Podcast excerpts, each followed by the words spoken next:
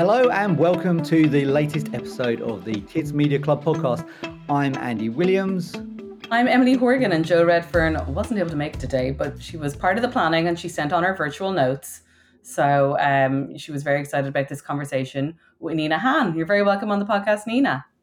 Lovely to be here, and thank you for for having me. I'd love it if could could you could you introduce yourself to our audience? Although I'm pretty sure many of them would have known you from various conference presentations conference presentations throughout the uh, the years, but go for it. Yeah, I, I, I, certainly can, and and you know, being as old as I am, I probably have a few people I know, but maybe there'll be some new people that'll will come to the fray. So um, yes, I have been in this business a bit of time, um, and it's funny as a kid. When, I, when, when we talked about doing this, I was thinking about why I actually got into this business. And I, I remember when I was a kid, you know, I felt sort of if I felt sick or, or sad or anxious or whatever I felt, I always turned to content to make me feel happy. And I thought to myself at that age, how cool would it be to do a job where you actually make kids feel happy? So that then gave birth to a, a, a long career. Um, and I ended up working with, let's see, first job was with a frog, a pig, and a bear. the second job was a lot of ponies, one barbarian, and a GI named Joe. Uh, then I had the luxury of working with a sponge, three chipmunks, more ponies actually came into that, and then then went global with Chinese deer and Dutch teenagers and some South African moose. So it's been quite a career, and you can figure out who those those people and those partners companies were. Um, but all of it led me to where I am now, which is basically a, I suppose, a, a content and commercial coach. That's what I'm calling myself. Fantastic, and uh, in a way, that's that kind of gallop through all of the your kind of co-stars in your career sets us up perfectly for the um, for the topic that we'd love to kind of chat about, which is the tension between franchises and originals. So there are kind of there were lots of franchise characters that you were describing there, and I think that um, we're at we're at a, a, point where it feels like that franchises have, are dominating a lot of the commissioning and the choices that people are making. And I just wanted, wanted to get your thoughts on what you thought the reasons were behind that dominance, particularly now at this point. Yeah, sure, and and you're right. The, that that litany of of uh, partners was was very franchisable. Although there were definitely some originals in there as well, um, and that did bring us, me and us, to this this stage. I, I think um, it's a really good question. And I, I, suppose I was stuck on the word dominance because I, I, then said to myself, sort of dominance versus prestige is a really interesting question. And is it dominance or is it just the bulk of? And it is a bulk. Um, and, you know, sort of the reasons behind it, I, I suppose, are equal parts human nature and equal parts business. Because on the human nature side, of course, everybody loves a cognitive shortcut you know everybody loves to sort of play the nostalgia card. It feels good you feel part of something and so that works. And in the world of we've always had franchises around us for all of our lives forevermore and the theory that we're now way out of whack with it and need a bit of a content chiropractor to come put the balance back in the franchise and the and the original you know, think 50% of it is that. The other 50% of it is really a business um, endeavor where three, four years ago, when the streamers arrived, they thought, got to make money. How do we make money? We increase our subscriptions exponentially. How do you do that? You get stuff on your, you know, offering that people on a couch are going to spend you know 1995 for and, and recognize. And so the loop begins where you have to put stuff on that's going to make them engage and make them spend their money and give them value. Only later on down the line did the notion of retention come into place where the kids content obviously plays a, a, a big and very important role. But really that was a, a business decision made by the streamers that everyone else has now sort of you know um, I think, adopted in, in all aspects. And it's created, obviously, a difficult space um, and, an, and, a, and an imbalance. And we definitely need to get back to balance. yeah, I completely, I completely hear you on that, Nina. I, I think back to, um, so I was, I was at, I was at the Walt Disney Company in 2019, and it was such a humongous year of film releases, right? Like it was like Avengers, uh, like it was Endgame, it was Endgame two, it was Frozen two, was it like like Aladdin live action. Um, there was just so much major stuff coming on. But it's it's also like, you know, and that was all coming on at a stage where they'd announced Disney Plus. They knew they were going to take that first pay window. But those kinds of movies aren't things that you commission and deliver in 18 months, right? Like all of that machine had to be moving in sync to deliver those major franchises into the Disney theatrical slate in 2019 so that for 2020 they could have that major Disney Plus window. Um, and you know, I think the thing about franchise, and when I look at Disney particularly, I kind of think, you know, it worked until it didn't. Yeah. Yeah. Well, and it's also really interesting to hear you say that, Emily, because this I do ask myself at any point, did those meetings that you were in and those decisions being made, did they say, okay, it's business critical that we do this in order to build the business and prepare for what we know is coming up ahead with the streaming business and the theatricals. But did anybody ever say there's a creative urgency to tell these stories, to retell these stories, or tell these stories before they happened. And that is actually what's going to motivate our decision of whether or not we're going to push and support that franchise or not. Probably not. And that's the big fat missing link, which we're now hopefully starting to see crest. That's such a good point, I think. And I, you know, I think there were movies where these things had crescendoed into that point. The Marvel, you know, the genesis of Kevin Feige's Marvel vision was one yeah. of those where, yes, the movie absolutely needed to be made. Um, yeah. I feel Frozen 2 was a great, you know, something that was long in the making they knew they wanted to follow up that story. They knew they wanted to follow up the story after the success. Um, you know, and but yeah, there's definitely definitely other questions there, and I'd say maybe the live action remakes is maybe a bit more of a question there, and, and how excited they got about those. I mean, I loved Cinderella. I think Cinderella live action remake is like a very underrated film. I think the success of that drove an, a hunger from a business point of view, and some of the other ones weren't you know didn't didn't meet that purity didn't meet that need. I mean cinderella the retelling of cinderella was an updating as well you know because it's such a old film of an era you know whereas updating like beauty and the beast or aladdin from a more recent you know they they were only 20 they were only 20 years old. Um you know is maybe not as necessary. Frozen was frozen the animated movie was clearly made with the expectation that it might deliver some sequels and other uh, spin-offs. Disney doesn't really create any original content without factoring in the fact that there's going to be a franchise potentially made out of that. Um, yeah. But it feels like for the live action ones, that those are those are definitely kind of a new spin, which wasn't probably intended when they did the original Lion King. That they knew that that was going to spawn a live action version. Uh, likewise with Aladdin, and it feels like sometimes with the live action ones, that imperative of why does it need to be made um, isn't kind of answered creatively. It's kind of just well, right. we we can squeeze a bit more revenue out of this franchise. Exactly, and when you push that up against so so even 10 years ago those decisions and 5 years ago those decisions being made and now in an environment where viewers are you know kind of time poor and option rich it's yet another um, imp- really important factor that has been underestimated i think because if it's amazing and an amazing piece of content you know you'll you'll you'll get a breath of fresh air but it's hard to get a breath of fresh air from something that's been churned from a business perspective. Going back to the kind of the general um, look at franchises versus originals uh, has it become more difficult in your view to fund and create originals in the current climate uh, are people more likely to see franchises as a safe bet in a kind of risky environment? I mean, the short answer is yes, as we all know. But the but the but but part of that yes is it's been difficult to fund anything um, in this particular market, you know, and I think we all talk about that a lot.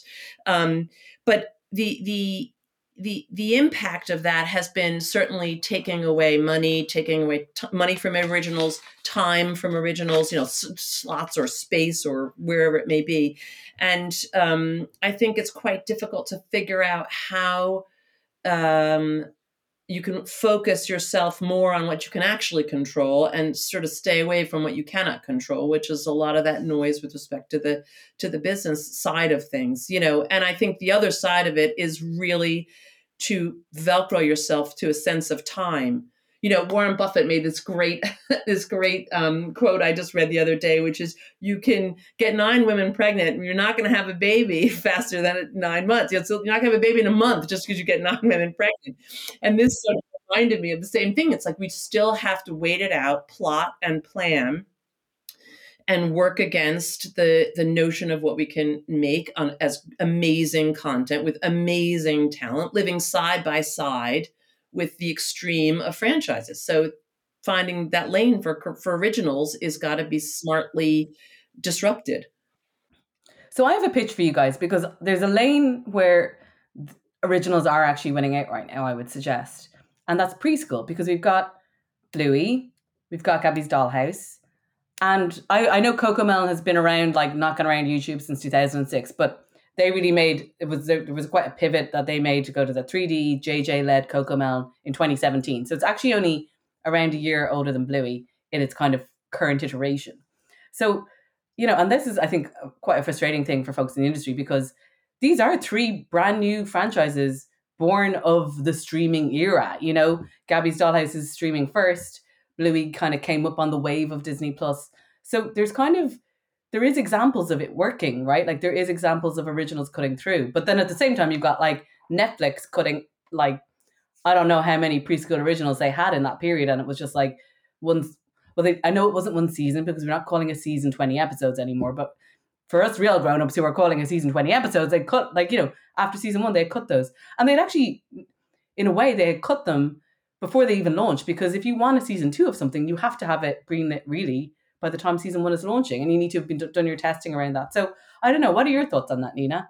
I mean, I, you're you're 100 percent right, and I actually think that the preschool space still has an homage to this this the the balanced approach to a, to to originals and to to um, franchises, and and that's nice. That's where we all used to be, and you know, too much of a good thing is too much of a good thing, as we're as we're now realizing. The preschool space is so interesting because preschool has such a strong um, dedication to its regional provenance. And you see that in terms of quota meeting, and you see that in terms of what parents want their kids to watch. They want their kids to watch preschool shows that represent their region, their culture, their country. So I think that's one of the reasons that's happening because you can't necessarily force feed global franchises down the preschool space 100% of the time because they ultimately aren't British or aren't Spanish or aren't Brazilian or whatever they may be. Um, you know, definitely, even at companies like Paramount, all m- most of the preschool content is dubbed into British English, even if it is in American English, so that feels more British to to the parents of preschools who want their kids to feel that. So there's, I think, a real dedication and um, hunger to make sure that original stuff represents those kids in that region on screen and isn't just recycled, regurgitated, and you know, sort of imported. Yeah, yeah, totally. And I and I kind of feel that with um there's there's been kind of really good strategic um examples of that being leveraged to kind of shoot the rocket globally. I like PJ Masks is one of my my favorite examples of that. Bluey, you know, even though Bluey has retained that Australian is uh, everywhere, so it's kind of like take advantage of the of the of the of the moment and take advantage of like what's the need locally to kind of you know, tactically use it to kind of then shoot something that has potential worldwide. Yeah, I mean, I was just also wondering whether, and this, I might be kind of completely wrong on this, but whether that preschool area you have more channels and platforms that are in some ways kind of um, more sort of state supported. So maybe that's more where you'll get your your BBCs or your PBS, and whether that in some ways changes the calculations about originals versus franchises. Yeah, I think definitely does. That's why I said earlier this notion of quotas plays a big role in these decisions and the money against that. And certainly some regions are um, more supportive of that than others. Some regions are trying to get more of that than others. Although, you know, the, the platforms still play a role and are still eroding those eyeballs. And although I'm sure many public many public broadcaster would say they have those kids. They have those kids looking. I'm not so sure if you looked under the hood of that if they have them to the degree that they hope, and we would all hope that they would. I think even that um, has happened where they've left they've left to go to to the go the iPlayer of the world, whatever you know whatever wherever you're talking about even at the preschool level so it's it's it's difficult i think the other side of the preschool market too that's also difficult to handle and addresses the fact that it too is run by a business model and that business model is consumer products. So if you have a great original idea that is not a consumer product how that's going to you know float up the food chain versus something that is uh, has a strong play pattern and multiple partners and dollars against it because of that is is a different it's a different you know it's a super highway versus a back road i think. What do you think is a really good example of something that had very little consumer product play that did really well in preschool in preschool i'm trying to think because I would say SpongeBob in the big kid space, which is always a great example. Not that I work there, but it really is one of those magnificent, magnificent examples. And clearly, Peppa is would be the would be the second example that she didn't re- like. You know, when you look at her, she's got a face like a hair dryer. No one wants to cast that, mold that in plastic. yeah. Yes. Yes. Yes. And yes. And also the simple cliche of eh, a question of what's her play, what's the play pattern you know, it isn't dress up, it isn't rescue, it isn't, you know, so there's lots of things there that aren't there. And yet, you know, juggernaut. Yeah, yeah. Although, I, like, for me, Peppa, like, I feel, yeah, it's not got that really, it's not got that really cynical consumer product play, but like, the, the, the, the color palette is just, you know, is really delicious. Like, she's very, she's very iconic. She's got a very iconic face, like a hairdryer, but like, you know, like you, you can see Peppa in a silhouette and know yeah. that it's Peppa straight away. So there's sure. certain things, softer things maybe about her that are that are not like super consumer products. It's not like as simple as like Paw Patrol where it's like puppies, uh, vehicles, uh, suits, uh, a boy who's wearing a watch and like this jacket and like you can buy all that. Um Yeah, but I, I mean I think that's true, but I think Peppa needed to get to that point where it it gained such a kind of popularity and such an, an undeniable audience as a series that the, the the the merchandise kind of fell into place after that, but it took quite a while. Is my memory is of of it to be able to have a kind of a toy aspect to it. You're absolutely right, but the choreography of that is really quite beautiful in a lot of ways. The way that organically grew, and you say the same for SpongeBob too. It was a similar situation. It took about a year or longer for it to really bed in. The sad thing now, and going back to that time poor option rich model, is that you don't have the time to do that. And so you are then in a situation where to a toy company, it's down to what is the play pattern. And you know, that yeah. play in terms of the before it before it releases, before it goes. And um, you know, that's a that's a big part of their decision making. Um and that whole let the show be the show thing is process. just not not not it's like not an option these days. Although, yeah. like I will say, the example of, of Paw Patrol, and I've looked at the data. I looked at it as a competitor back in the day. You know, um, it it it was not out the gate, right? Like with the consumer products, like it was 18 months because it's also it's not just that it's also that thing of like you're on pay TV, you need to build up an episode volume, then you need to hit free TV, then you like you know what I mean. Then it kind of gets it, it gets to that everything everywhere all at once kind of situation. Um, yeah, but part yeah. of that is also mm, is is in, in, intentional. I mean, part of that is that the toy is not going to want to release until it has uh, uh, has reached a certain point. Yeah. So that eighteen month yeah. marker is, is, you know meant meant to do that kind of thing. Yeah, which isn't really franchise related, but nonetheless. no, but, but, it all kind of yeah, it all feeds into that. Um, I mean, sort of zooming out a bit, where do you think do you think we're at a point where there's been a kind of a stagnation of some of those franchises, which is prompting um, studios and platforms and broadcasters to look at cultivating more kind of new original franchises? I I want to see, and I'm deciding I'm seeing. Let's put it that way. Franchise fatigue. It's a bit of a. It's a bit of both. Um, I think we're seeing it. Obviously, some of the behavior across the Star Wars and the MCU franchises is starting to show us that the numbers were fine. I mean, it's not like you certainly can't say they tanked because they didn't, but there's definitely uh, an underwhelming performance as a result of the what we thought they would all do because they were a franchise. Um, you know, and I think it's setting in either directly related to the to the content released as which isn't very good with respect to the franchise, or the ask of the audience is so huge now, especially with MCU, because there's just the, the, the giant universe that you've got to know about to really get it and and buy in and feel compelled by it is so vast that really, you know, you'd rather a breath of fresh air from something original and a one-off that you can get and and consume quickly. So I think the rose, the bloom is coming off the rose a bit and makes sense because we've got to get back to a, a balancing act between original and and um, and franchises. And I think the fatigue is definitely there, and people really just kind of are getting tired of nothing ends, just nothing ever ends, kind of sense. Yeah, yeah, there's, yeah. There's definitely yeah. a feeling. Like a friend of mine said that um, for Marvel and and Star Wars, it felt like those stories had no beginning and no end. Yeah. And that in some ways that can become sort of slightly overwhelming. Yeah, but it was uh, particularly if you're a completist. I feel like oh, my husband is like the biggest completist in the world, but like yeah, it's, it's, it's, it's it's it's it's a drain sometimes. But you know, like like and I I'm a, I'm I've been a lifelong Star Wars fan.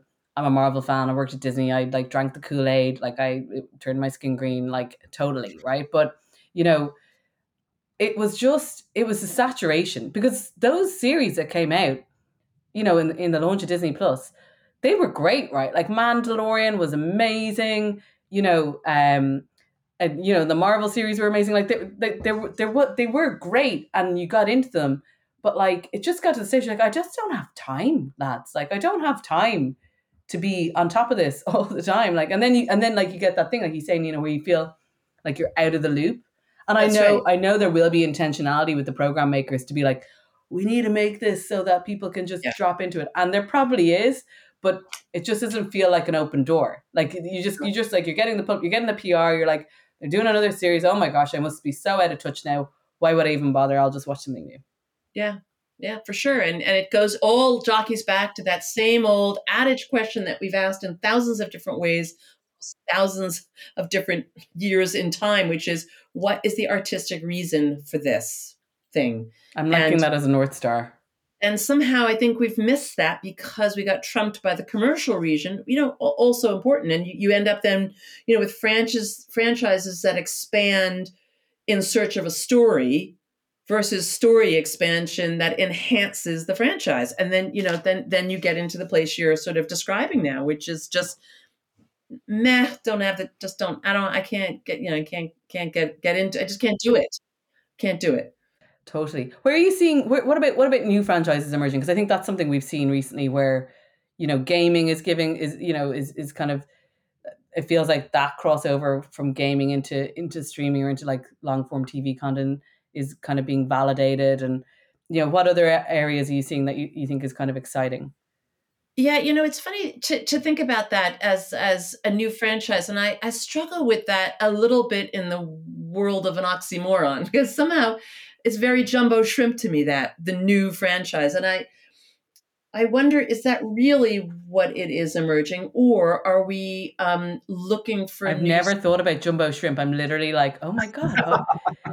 I, I'm like I'm, I'm like that lady with the with that meme like that's me right right now okay, well, how about crash burning or, or, or crash landing? Crash landing it is not crash burning. Crash landing, you know, minor miracle, whatever. There, there's yeah. a few of them. But no, I'm with you. I'm with you. I've just never thought about Jim Tiffany before. new franchise, and I, I think to myself, actually, is that what we should be going for, or should we again be look you know f- finding a, a, great original idea that will turn into a franchise and maybe that's what that's maybe that's the what the implication is when you when you ask that question.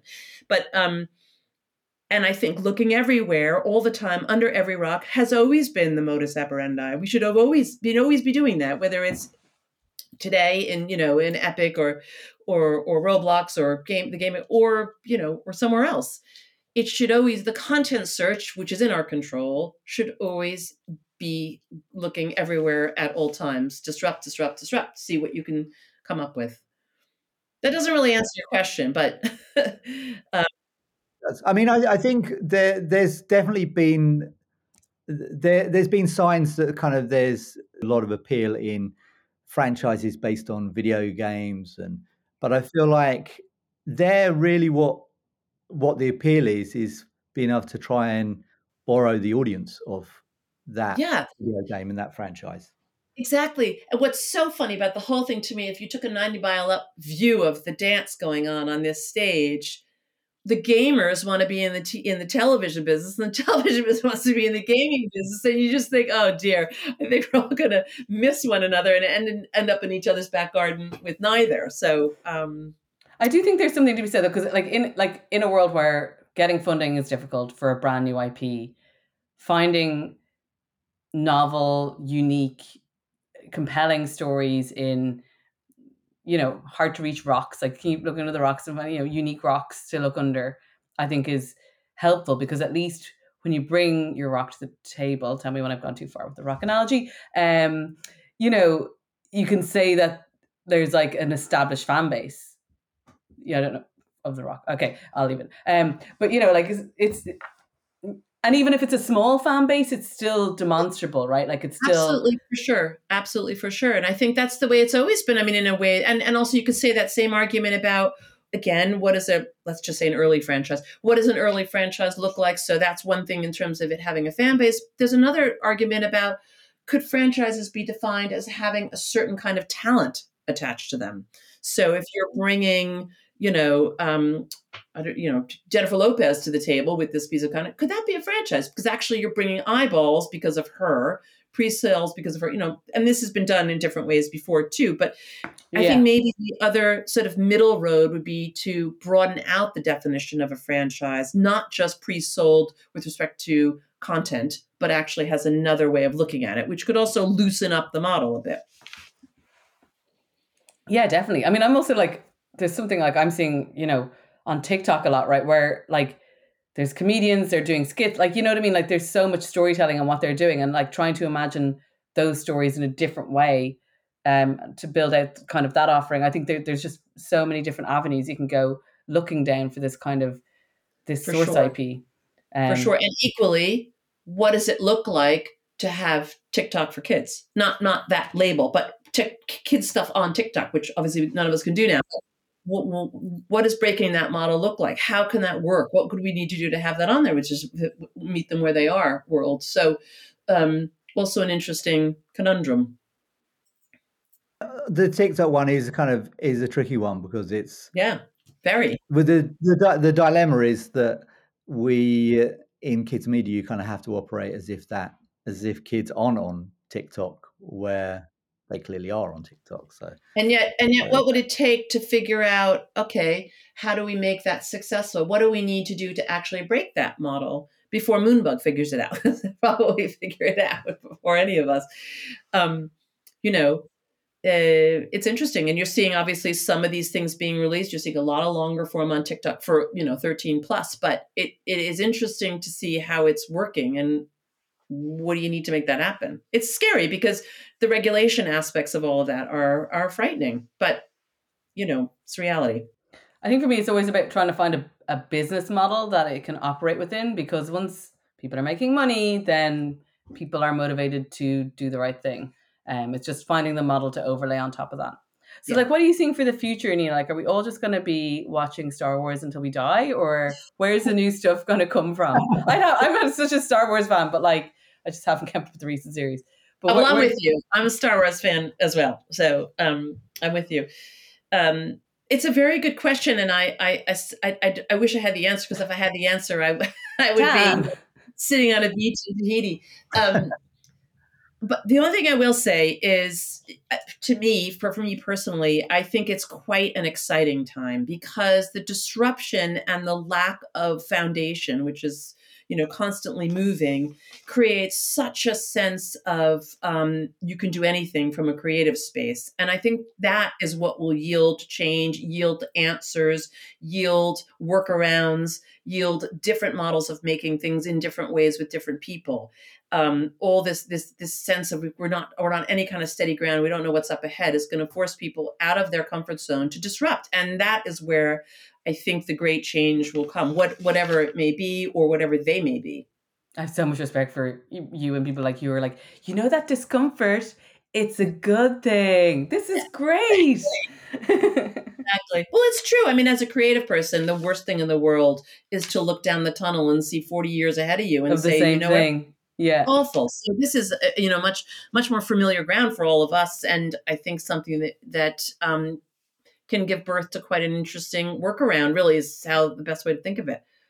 Yeah, yeah, I agree, and I think the kind of the, with a shake up, there's there's new opportunities as well. So I think uh, there's definitely that feeling that people are looking for maybe new new answers to creative problems in a way that they weren't before, and there's a maybe a bit of an added urgency behind that. Um, as Jo isn't here, I was wondering whether we could take her questions quickly because she she sent across two questions for us to pass on. So this is a bit of a technical thing. I'm going to see if I can play it off of my iPhone. And where do you see the next generation of franchises coming from? Um, I think uh, probably it will be a little bit of business as usual. So those franchises coming from a lot of the places that we've seen them before, just just more of them released, more of them um, milked for whatever stories they may have and whatnot. But I also think and hope that there is a sense for looking in fr- for franchises in very surprising spaces. So and that probably segues into the more what are interesting strategic partnerships and strategic creative partnerships that people can make to make things work? So you know working with car companies working with candy companies working you know other places where things are iconic familiar pre-sold in a way but then you interpret them as a content maker into something that can create longevity. Um, and it's interesting to see how that's going to work and where that's going to come from but that could be one avenue we march down. Fantastic. And then i do have one final question from Jo. So same again. I'll just play this see if everyone can hear it. It seems to me that there's a real tension between uh, the reliance on franchises in an industry that at this moment in time is looking to de-risk things play it safe uh, secure revenues However, we see um, a real hunger and a desire from particularly younger audiences for things that are new. How do you think that we're going to reconcile that tension and how do you foresee it playing out? I think, uh, to be honest, what's going to hopefully start to happen is the the the desire and the hunger and the urge from the audience to see things to your point that are new and fresh and disruptive will win out because at the end of the day the being everywhere kids are and giving kids the content that they want is the ultimate north star for any anybody whether it's the business model or the creative model. You they got to be viewers at the end of this. Um, and i think that combined with this hunger and urge for for a breath of fresh air um, and constantly new stuff which they're so used to on tiktok and so used to on youtube and so used to on various platforms that they probably shouldn't be on it's going to be the, the the the push that it's going to impact the business model to switch towards serving up the right food for them. Fantastic. That's great. I think that's probably a as good a place as any for us to kind of wrap up the the conversation. Thanks so much, Nina. It's been really great um, having you on the podcast and really insightful and interesting. Well, thank you both for, well, for and Jo for the, the non-existent Jo for having me. So it's been really my pleasure and and lovely to to wax lyrical about this stuff. That was so fun. Thank you. That's it for today's episode of the Kids Media Club podcast. We hope you enjoyed our discussion. If you want to hear more content like this, subscribe to our podcast wherever you get your podcast from. If you have any ideas for future episodes or want to share your thoughts on the topic, feel free to reach out to us on social media. Thanks again for listening, and we'll see you next time on the Kids Media Club podcast.